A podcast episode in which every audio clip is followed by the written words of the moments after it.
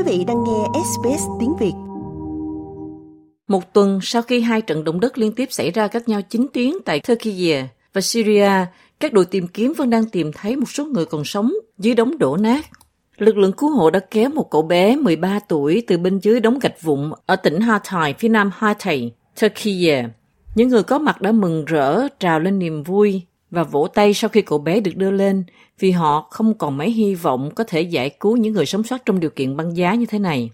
Các tình nguyện viên từ một nhóm bảo vệ động vật ở Turkey cũng đang nỗ lực giúp cứu các động vật ra khỏi các tòa nhà. Naday Nord là một tình nguyện viên thú y cho biết.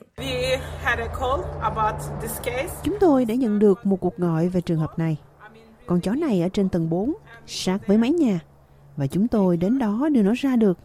Nó rất vui mừng khi được giải cứu. Cảm ơn Chúa. Các thành viên của Nghị viện châu Âu đã dành một phút mặc niệm để tưởng nhớ các nạn nhân trận động đất. Phát biểu tại buổi tưởng niệm, Chủ tịch Nghị viện của Liên minh châu Âu Roberta Metsola nói, châu Âu sẽ ở bên cạnh những người dân hai nước bị nạn.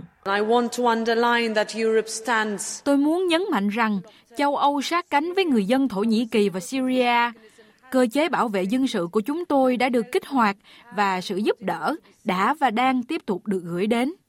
Bà Metsola cho biết vẫn còn hàng ngàn người bị thương và mắc kẹt dưới đống đổ nát. Right now, our thoughts ngay bây giờ, suy nghĩ của chúng tôi hướng về gia đình của những người thiệt mạng, những người bị mắc kẹt, những người bị thương và với tất cả những người cứu hộ đang chiến đấu cả ngày lẫn đêm để cứu người.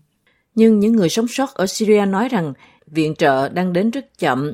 Người Syria đã kêu gọi dỡ bỏ lệnh trừng phạt ngay lập tức sau khi Hoa Kỳ tuyên bố đình chỉ một số lệnh trừng phạt để giúp ứng phó với thảm họa nhân đạo. Mỹ, Liên đoàn Ả Rập và EU nằm trong số những nước đã áp đặt lệnh trừng phạt do cuộc nội chiến kéo dài. Thư ký Tòa Bạch Ốc Karin Jean-Pierre cho biết bất kỳ biện pháp trừng phạt quốc tế nào cũng bao gồm các miễn trừ đối với viện trợ y tế, thực phẩm và nhân đạo. Tại Syria, các chuyến hàng viện trợ xuyên biên giới đã tăng lên. Hôm qua, đoàn xe thứ tư của Liên Hợp Quốc gồm 10 xe tải từ một đối tác nhân đạo do Hoa Kỳ hỗ trợ đã vào Syria từ Thổ Nhĩ Kỳ trót lọt.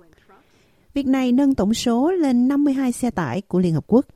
Nhiều người Syria bị mất nhà cửa trong vụ động đất đã nhặt nhạnh vá víu những mảnh vỡ để làm nơi trú ẩn trong thời tiết lạnh giá cho gia đình họ.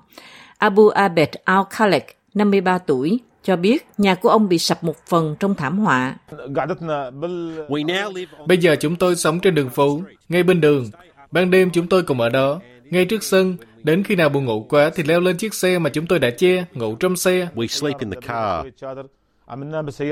Trận động đất xảy ra ở Turkey được xếp vào hàng thứ sáu trong các thảm họa thiên nhiên nguy hiểm nhất của thế kỷ này. Quý vị muốn nghe những câu chuyện tương tự có trên Apple Podcast, Google Podcast, Spotify hoặc tải về để nghe bất cứ lúc nào.